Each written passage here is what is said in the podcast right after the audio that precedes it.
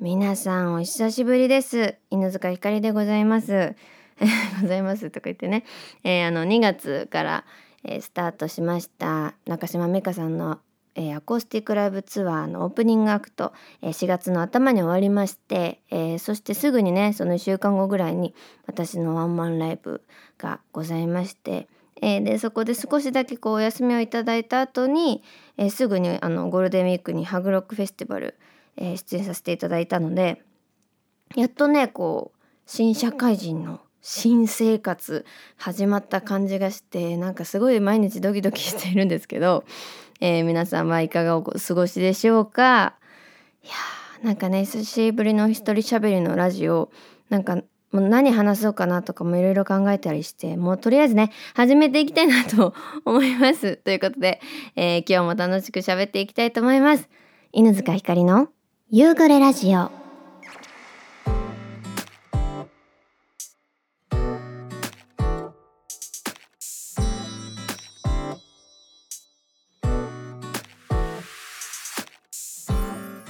さあ始まりました。第32回夕暮れラジオになります。皆さんお久しぶりでございます。本当にねめちゃめちゃ久しぶり何ヶ月ぶりって感じなんですが、えー、早速ね皆さんから頂いたお便りを紹介していきたいなと思っております。今回のトークテーマが、えー、新生活ということなんですが、えー、皆さん、え昔のことを思い出してあの時新生活こうだったなでもいいしこう最近はこうですっていうのでもいいし何でもいいですっていう風にね、え募集させていただいたんですけど早速ね紹介していきたいと思います。ラジオネーム池田屋さんです。犬塚さんこんにちは。こんにちは。私生活楽しいこと大変なことのテーマで思い起こすことは引っ越しですかね、えー、家の片付けや業者の手配役所やライフラインの手続き、えー、団長の思いで断捨離したりと引っ越しには、えー、大変苦労と面倒くささがあります。そうですよね。えー、でも新生活に向けて新しい家具を買ったりゼロから配置を考えたりするのはとっても楽しいしワクワクします。わかる、えー、新しい街に行けばその街での新たな発見もあるかもしれませんしね。え引っ越しは別れの寂しさと新たな生活への期待と不安。学校で言えば転校みたいなものなんでしょうか、えー、そういえば自分は小中えー、一貫教育の学校に行っていたのでしかも1学年50人しかいない、えー、学年500人いる高校に行った時にはどうなるかと期待と不安でいっぱいでした。確かに確かに、えー、犬塚さんもこの先引っ越すことがあるかと思いますが新しい場所ではどんな部屋にしたいとか理想や希望はありますか？あるいはこんな部屋は嫌とかありますか？それではライブ活動再開楽しみにしています。ということで池田さんありがとうございます。やそうですよね。引っ越しってなんだろう。ワクワクもするけどやっぱ寂しいなとも思いますよね。私は人生で1回しかまだあの今戸建てに住んでるんですけどその前に住んでた家からその今の家に引っ越してくるっていうそれが小学校ね1年生のもうほんと2学期の終わりとか3そうだね2学期の終わりぐらいだったんですけどもうほんとそのぐらいでですね最近は友達がみんなこう新社会人になるのに引っ越しの手伝いを結構しましたね。あの友達新しい新居にあの車でみんなで荷物運んだりとか手伝ったんですけどそうだねなんか人の家だからねあのなんだろうなそんなにワクワクしないのかなと思ったらすごい引っ越し楽しい大好きみたいですっごい楽しかったんですよね人の引っ越しの手伝いするの。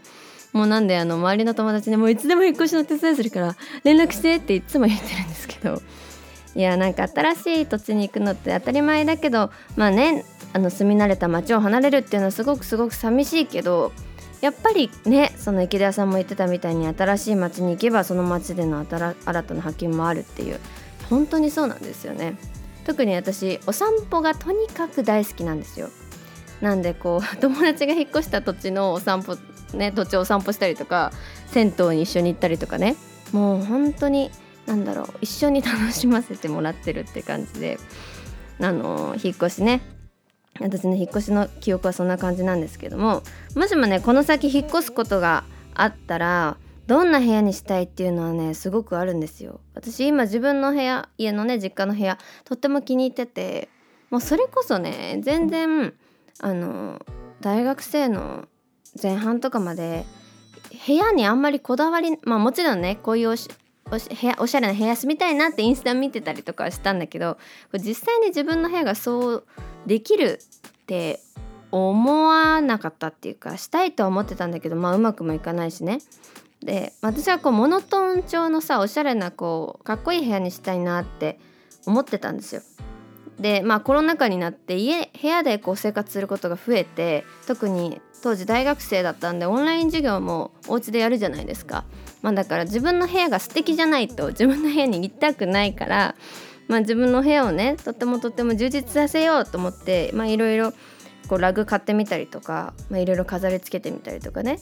してたら私の部屋今とってもとってもカラフルなんですねカラフルっていうかなんかこうアジアンカラフルみたいな雑貨屋さんみたいな部屋になってるんですけどなんかそれで気づいたんですよもちろんこう理想の部屋にこうしたいっていう部屋があってもちろんそれを目指すのもいいんだけど自分の好きなものを集めていったらそれはとっても素敵な部屋なんじゃないのかっていうことにね気づいた気づいてしまったんですよ。私の部屋は別に系統とかもないけど私の好きなものを集めてるから私の系統になってるみたいな。お部屋ってそういうお部屋の作り方をするのが一番なのかなって思いました。特に私すごくこうなんだろうな。変なとこさこう見えっ張りとかだからこうさ何て言うの？じゃティッシュのメーカーを見せたくないとかさなんかこう商品のこう商品の後ろの成分表みたいなのとかさこう何て言うの？そういう類やとかさそういうのこだわっちゃうとなんかこうそれにイライラしちゃうんじゃないのかな自分と思って。だったらもう最初からね何だろうこう雑貨屋さんみたいなさちょっとごちゃごちゃってした部屋の方がまあ私にとって居心地のいいものしかないしなおかつ別にこうちょっとごちゃってしてるのもまた味になるしみたいな 考えになってそういう部屋にまあもしもね引っ越してもしたいなって今自分の実家の部屋がそんな感じだからしたいななんて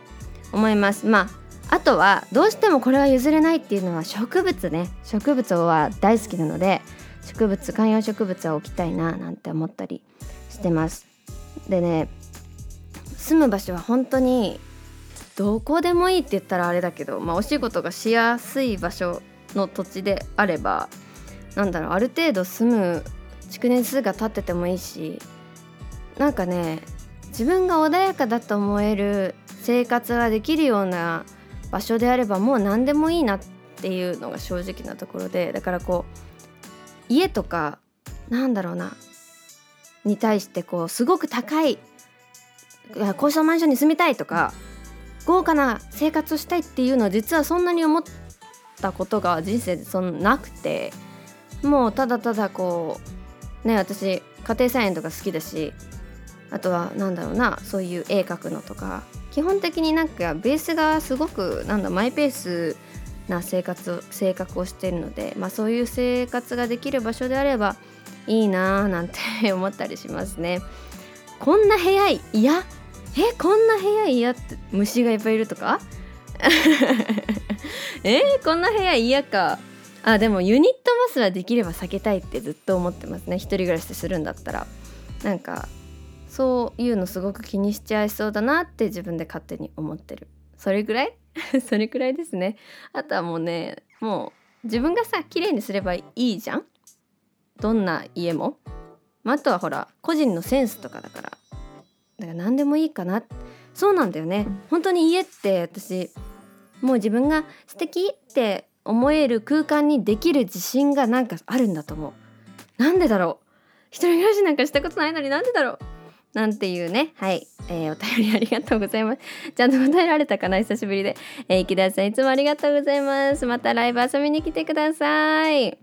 えー、続きましてラジオネームいちごヨーグルトさんからです。ありがとうございます。初めましてかな？犬塚さんこんにちは。こんにちは。えー、私は去年から進学を機に、えー、田舎の親元を離れ、えー、京都で一人暮らしを始めました。素敵。大量の課題をこなさなければならない上に親の手伝いとはまた違う家事の大変さを知りました。そんな時に楽しみなのが SNS で推しが毎日かけてくれる「お疲れ様一緒に頑張ろう」の言葉たちです。なんて素敵なの？些細な言葉ですがとても心がほっとなる瞬間です。私も友達や家族にも伝えていきたいなと、えー、思ったし忙しい中でも気遣いのできる人に憧れます。えー、いちごヨーグルトさんお便りありがとうございます。いやすごいな。偉いな進学を機に。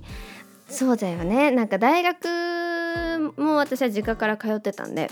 本当にね何だろう。大学とか専門とかこう親元を離れて一人暮らしするしてる子って本当に偉いなって思って結構ね周りで友達大学の友達とかでもいたしそうだからこうなんだろうなやっぱり自立しますよね。自然と。もうせざるを得ないし。だからなんだろうなすごくね私は最初の頃自分がこうぬくぬくと過ごしていることにちょっと恥ずかしさを感じていたりもしましたね。だからねとってもとってもすごいことだし素敵なことだと思いますいちごヨーグルトさん。しかもその推しがねお疲れ様って言ってくれるので頑張れるほっとなる。なんて素敵なの？いいですね。推しがいるっていいよね。私は推しがねあのなんだろう3次元だったことがあんまりなくて推し生きてる人間っていうの？なんていうの？生身の人間で好きだったのがね海外俳優さんだったんですよ。あのアベンジャーズのロキねマイティーさんに出てくるロッキーの役やってるトム・ヒドルストンさんがすっごい好きで海外のさアーティストさんだからさなんだろうなこうオスにさ押し切れないっていうの？っていうね経験をしてる。あ日本人ですと私は。あの堺雅人さんが大好きなんですけども。ねなんかそう SNS とかじゃないじゃん。だからこうアイドルとかさあとなんだろうなミュージシャンでもいいけど SNS をやっている自分の推しがいるのすっごい羨ましいの。そのあインスタ更新されてるとかさ友達がやってるの見てもう本当にいいなと思って。いや楽しいですよね。楽しいですよね本当に。しみじみしちゃった。いや本当にあの気遣いできる人に憧れますって言ってるけどもう絶対になれますよ。いちごヨーグルトさんはもうすでになってるかも。なってるかもじゃないなってるよ。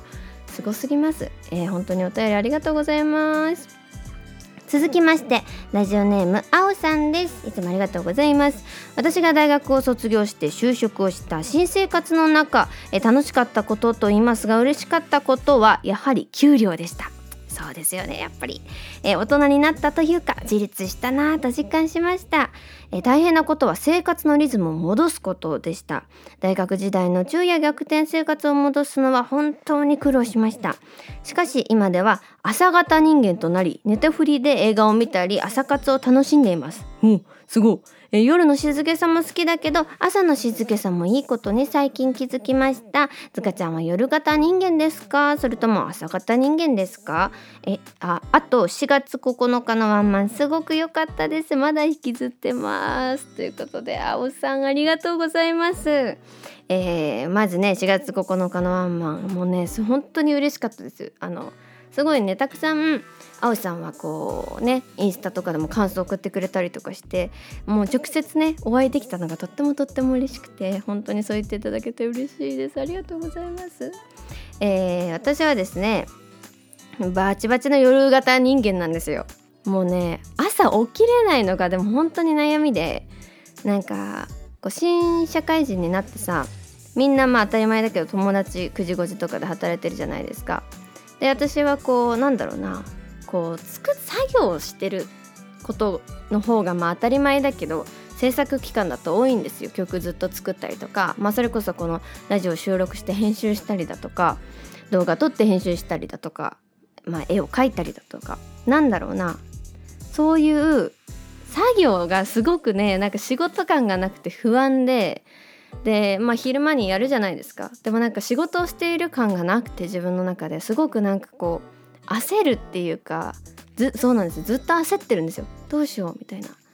どうしようっていうかなんだろう。いいのかなって思っちゃうっていうのかな。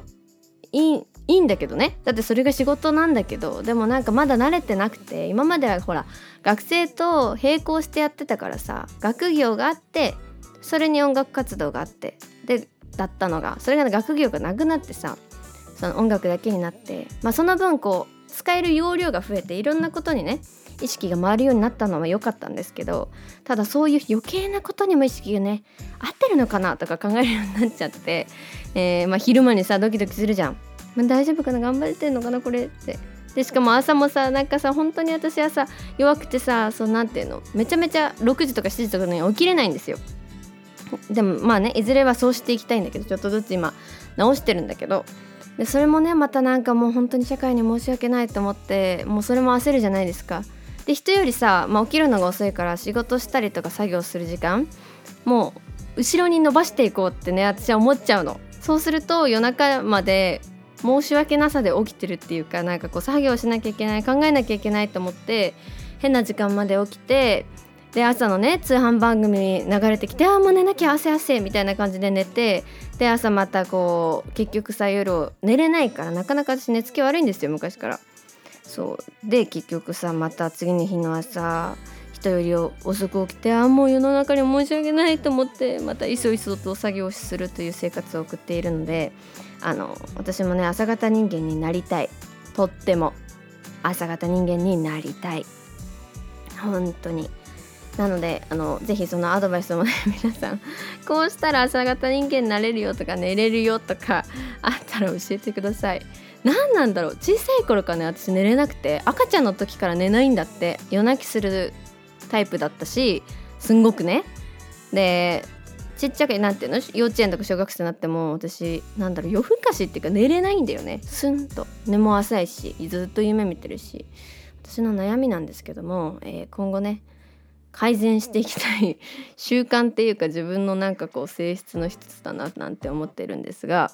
いやそんな朝方の青さんにはめちゃめちゃ憧れます。そしてそしてお便りありがとうございます。ワンマンの話もしてくれて嬉しい。ありがとうございました。えー、そうですね。新生活っていうのがまあ今回のトークテーマだったんですけどもいやねさっき話したみたいにこうまだ本当に新生活らしい生活が始まったばっかりででして、まあ、4月までねいろんなイベントとかがあって。なんでこうなんだろうな。非常に自分の中でずっと焦ってるっていうか、ね、なんでこんなに焦ってるのか分かんないっていうぐらい焦っちゃって心ばかりが先に行くみたいな 日々を送っているんですがそうだね。まず朝私も7時とかに起きて朝ごはん作って作業を始めてみんなと同じように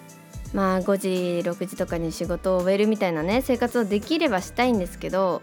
まあ、仕事のスタイルも今の時代こう、まあ、結構人によりけりじゃないですか。まあだからそう無理しなくてもちょっと後ろ倒しにするとかねやり方を考えるとかでもありなのかななんてなんか思ったりもしてうまく自分のスタイルを見つけ出していきたいなって思いますね。なんか私ってそうこう一人喋りだからさなんだろう自分のなんだろうね普段見せられない一面みたいなものも あの見せ見せられたらなこれからはなんて思うんですけどで私すごくなんだろうな自分に対してこうあるべきだっていうのが強くて他人はねいいんですよ。人がどれだけ自由でもなんだろうな好きにしてても全然なんか思ったりしないんですよ。へえそうなんだいいねぐらいしか思わないんですけどすごいなんか自分に対しては絶対にこうしなきゃいけないみたいなこんな自分は許せないみたいな自分に対する自分ルールがすごく厳しくて。だからその良くないなって思うんですよ。このなんだろうな。この職業に関してこの音楽活動をするっていう上でいろんなものを作り出すっていう上であんまりこうね自分をギチギチにするって良くないなって思って。最近はねそこをこうもっと自分に優しくするとこは優しくするっていうのをもう覚えていきたいななんて思ったりしてますね。あとはそうだな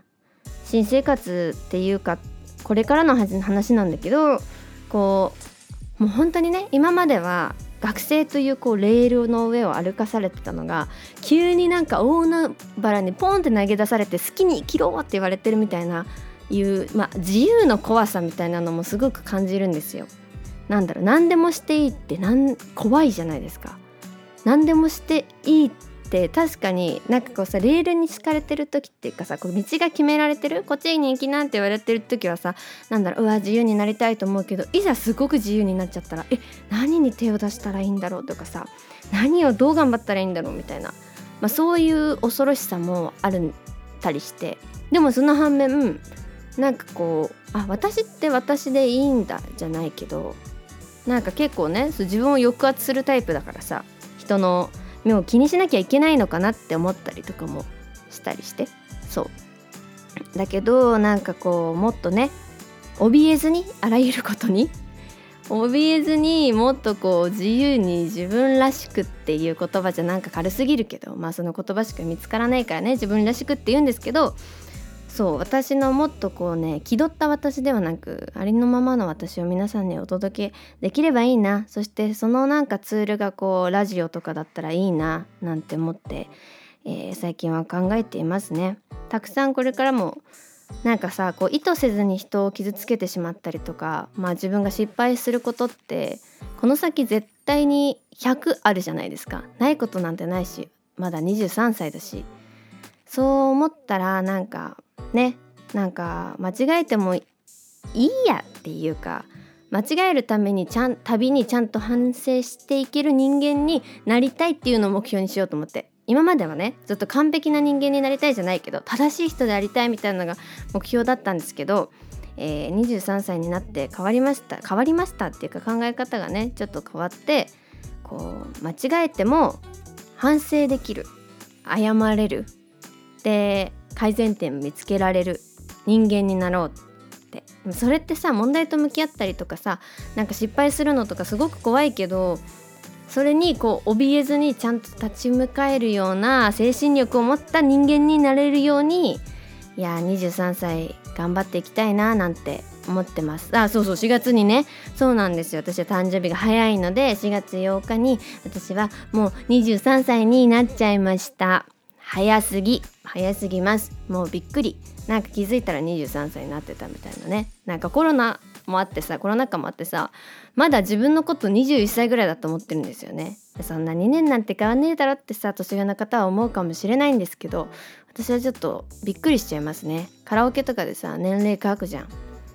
なんかえ20あ3か。え3なんだ。今も今思っちゃった。なんか3なんだって。毎回びっくりするんですよね自分のことなのに。わあ不思議、えー、そうやって人はね心だけが若く年だけ取っていくんだなと思いました。だから楽しく生きてこ さてさて、えー、最近のね話をしようと思ったんですけどもう久しぶりすぎてさめっちゃ今日おしゃべりしちゃったと思って何がいいかななんて思うんですけどまあ5月で5月に入ってねこう忙しさも落ち着き自分のことを考えたりとかもともと結構考えしいっていうか頭の中の世界がすごくこう広いっていうのかな。考えないという行動ができないっていう、まあ、いいこいい点でもあり悪い点でもあるんですけどっていうところがあってやっぱね5月ってさ新生活始まった疲れとか、まあ、あと普通にね気候も雨雨雨雨晴れ晴れ晴れ雨雨雨みたいなよくわかんないさ。で今週雨かと思ったら晴れ雨雨雨みたいな。えー、今週晴れだと思ったのに雨えでも今度晴れちゃったみたいな。もうなんかもうさ気圧も変だしなんかうつうつとするじゃないですか。5月ってとっても、まあ、5月病ってね言うぐらいだし。で私も5月入ってから結構落ち込むことが多くて。でまあね落ち込んだ時にまあ、何が助けてくれるかって、まあ、友達とか家族もそうだけどやっぱ趣味ってすごくいいなって最近思ったんですよ。何か自分がこう、まあ、楽しいことだったりなんかこう嫌なことを忘れられるような趣味ってとってもいいなって思って私はねあの今年に入ってずっとハマってるってまあ去年からも続いてるものもあるんですけど最近はですねあのもう本当に銭湯のサウナにはまってて、まあ、銭湯に限らず温泉のサウナでもいいんですけど、まあ、温泉とサウナ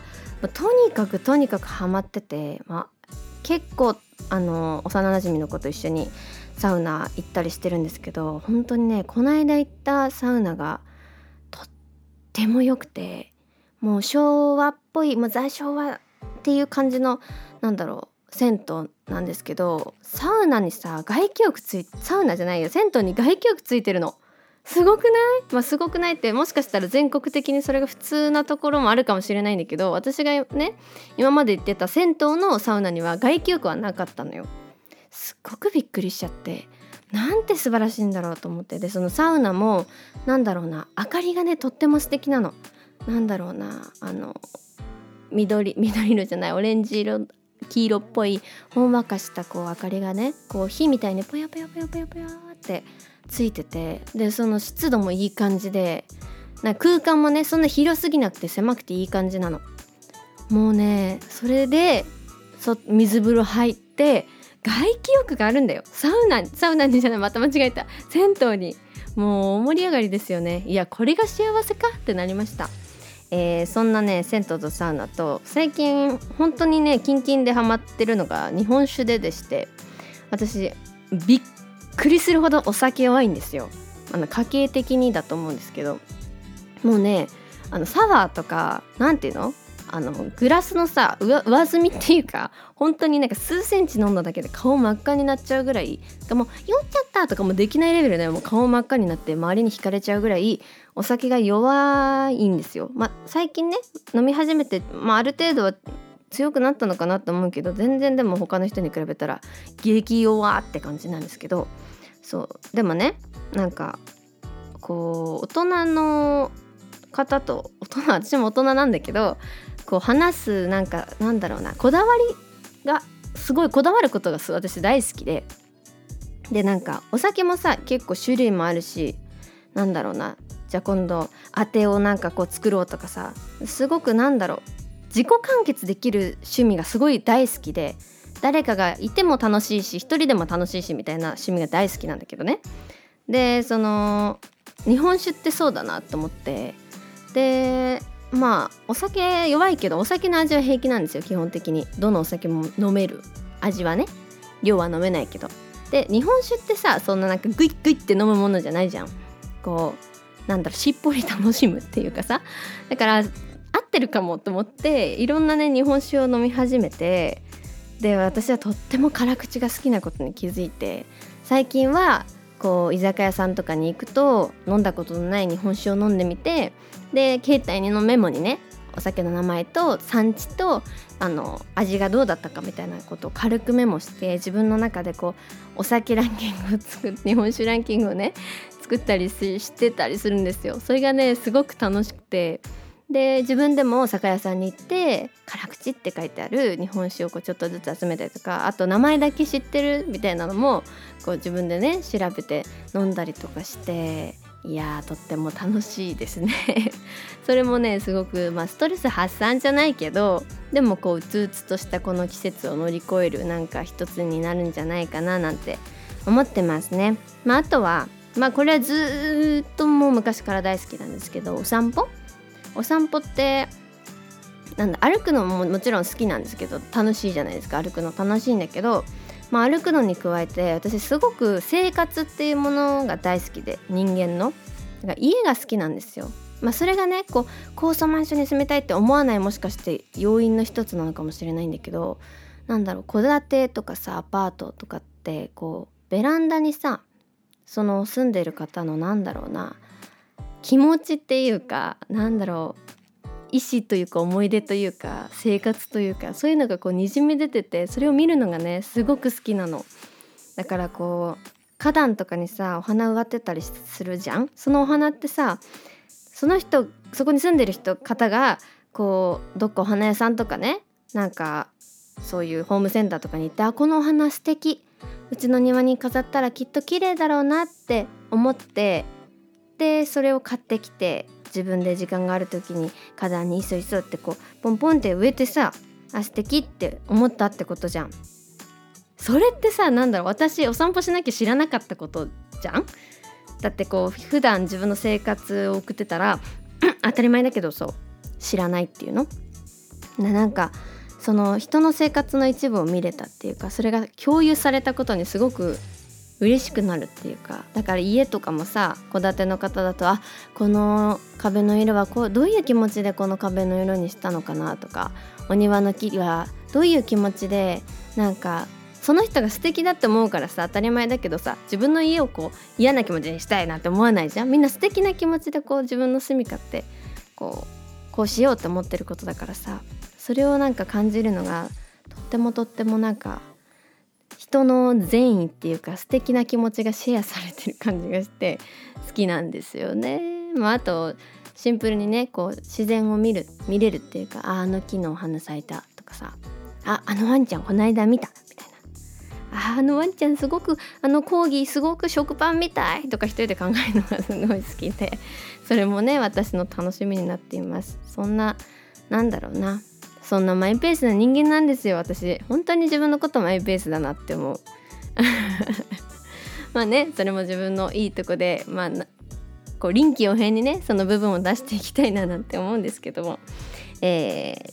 そしてそしてこのお話は続いてるんですよ。もうダラダラ喋っちゃった今日楽しくて、えー、次回のお題はみんなの趣味のお話聞きたいっていうのが、えー、トークテーマとなっております。なんだろうな。最近始めたことでもいいし、まあ、やってみたいことでもいいしずっとやってるよ。これがおすすめでもいいしあの皆さんからのね趣味のお話いただきたいなって思います。5月やっぱねこううつうつとしちゃう。まあ5月6月ってまあそんなさスーパーハッピーみたいな感じには私実はそんな今までなったことなくて大体ふーってなっちゃうんですけどまあ夏が来ればね暑いしなんかすんごいみんな半袖着てるしタンクトップ着てるし なんか海に山って感じだし休みあるしってなるけどね。5月6月ってどうしてもゴールデンウィーク終わってくるとさはあってふーってなっちゃうじゃないですか。そこをねみんなの楽しい趣味のお話を聞いて乗り越えたいなと思います、えー、ぜひぜひ、えー、お便り今回ね送ってくださった方はもちろん、えー、このラジオを聞いてえー、ちょっと送ってみようかなってなんて思った方はぜひぜひあの私とおしゃべりをする感覚でね送っていただけたらなと思います。そしてトークテーマも募集しております。実はねこのトークテーマ毎回考えるのすんごい悩んじゃうのよ。あの何をみんなと話そうかなってすごく悩んじゃうからぜひぜひあのこのトークテーマで喋ってみてくださいみたいなのも送っていただけると嬉しいです。メールアドレスは夕暮れラジオアットマーク gmail.com、えー、夕暮れラジオは全部小文字で夕暮れラジオアット gmail.com でお待ちしております。えー、皆さんからのお便り楽しみにしているのでぜひ送っていただけると嬉しいです。さてさて数ヶ月ぶりの夕暮れラジオになりましたがいかがだったでしょうか？長って感じだよね。えなんかすごい自分でねこれからこう編集したりしてどんぐらいの時間が経ってるのか ドキドキするんですけども、えー、夕暮れラジオは本当に私のこう自由気ままな形こんな形でやらせていただいております。私の話をしたり皆さんからいただいたお便りを元にお話ししたり本当にね自由なラジオになっているので全然こう皆さんからもう何でもいいのでトークテーマじゃなくてもいい。もうトークテーマじゃなくてもいいしトークテーマの募集じゃなくてもいい。もう何の感想でもいいしなんか最近こんなことやったんだよねとかでもいいのでぜひぜひ送っていただけると嬉しいです。皆さんと一緒に楽しいラジオを作っていきたいなと思っております。えー、今週はですね、えー、投稿が水曜日になってしまったんですが基本的に夕暮れラジオは毎週金曜日、えー、更新の予定でございます。えー、ですので来週は金曜日投稿になるはず。なるはず、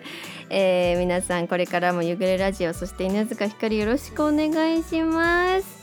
ではでは皆さんまた来週お会いしましょう。犬塚ひかりでした。また来週。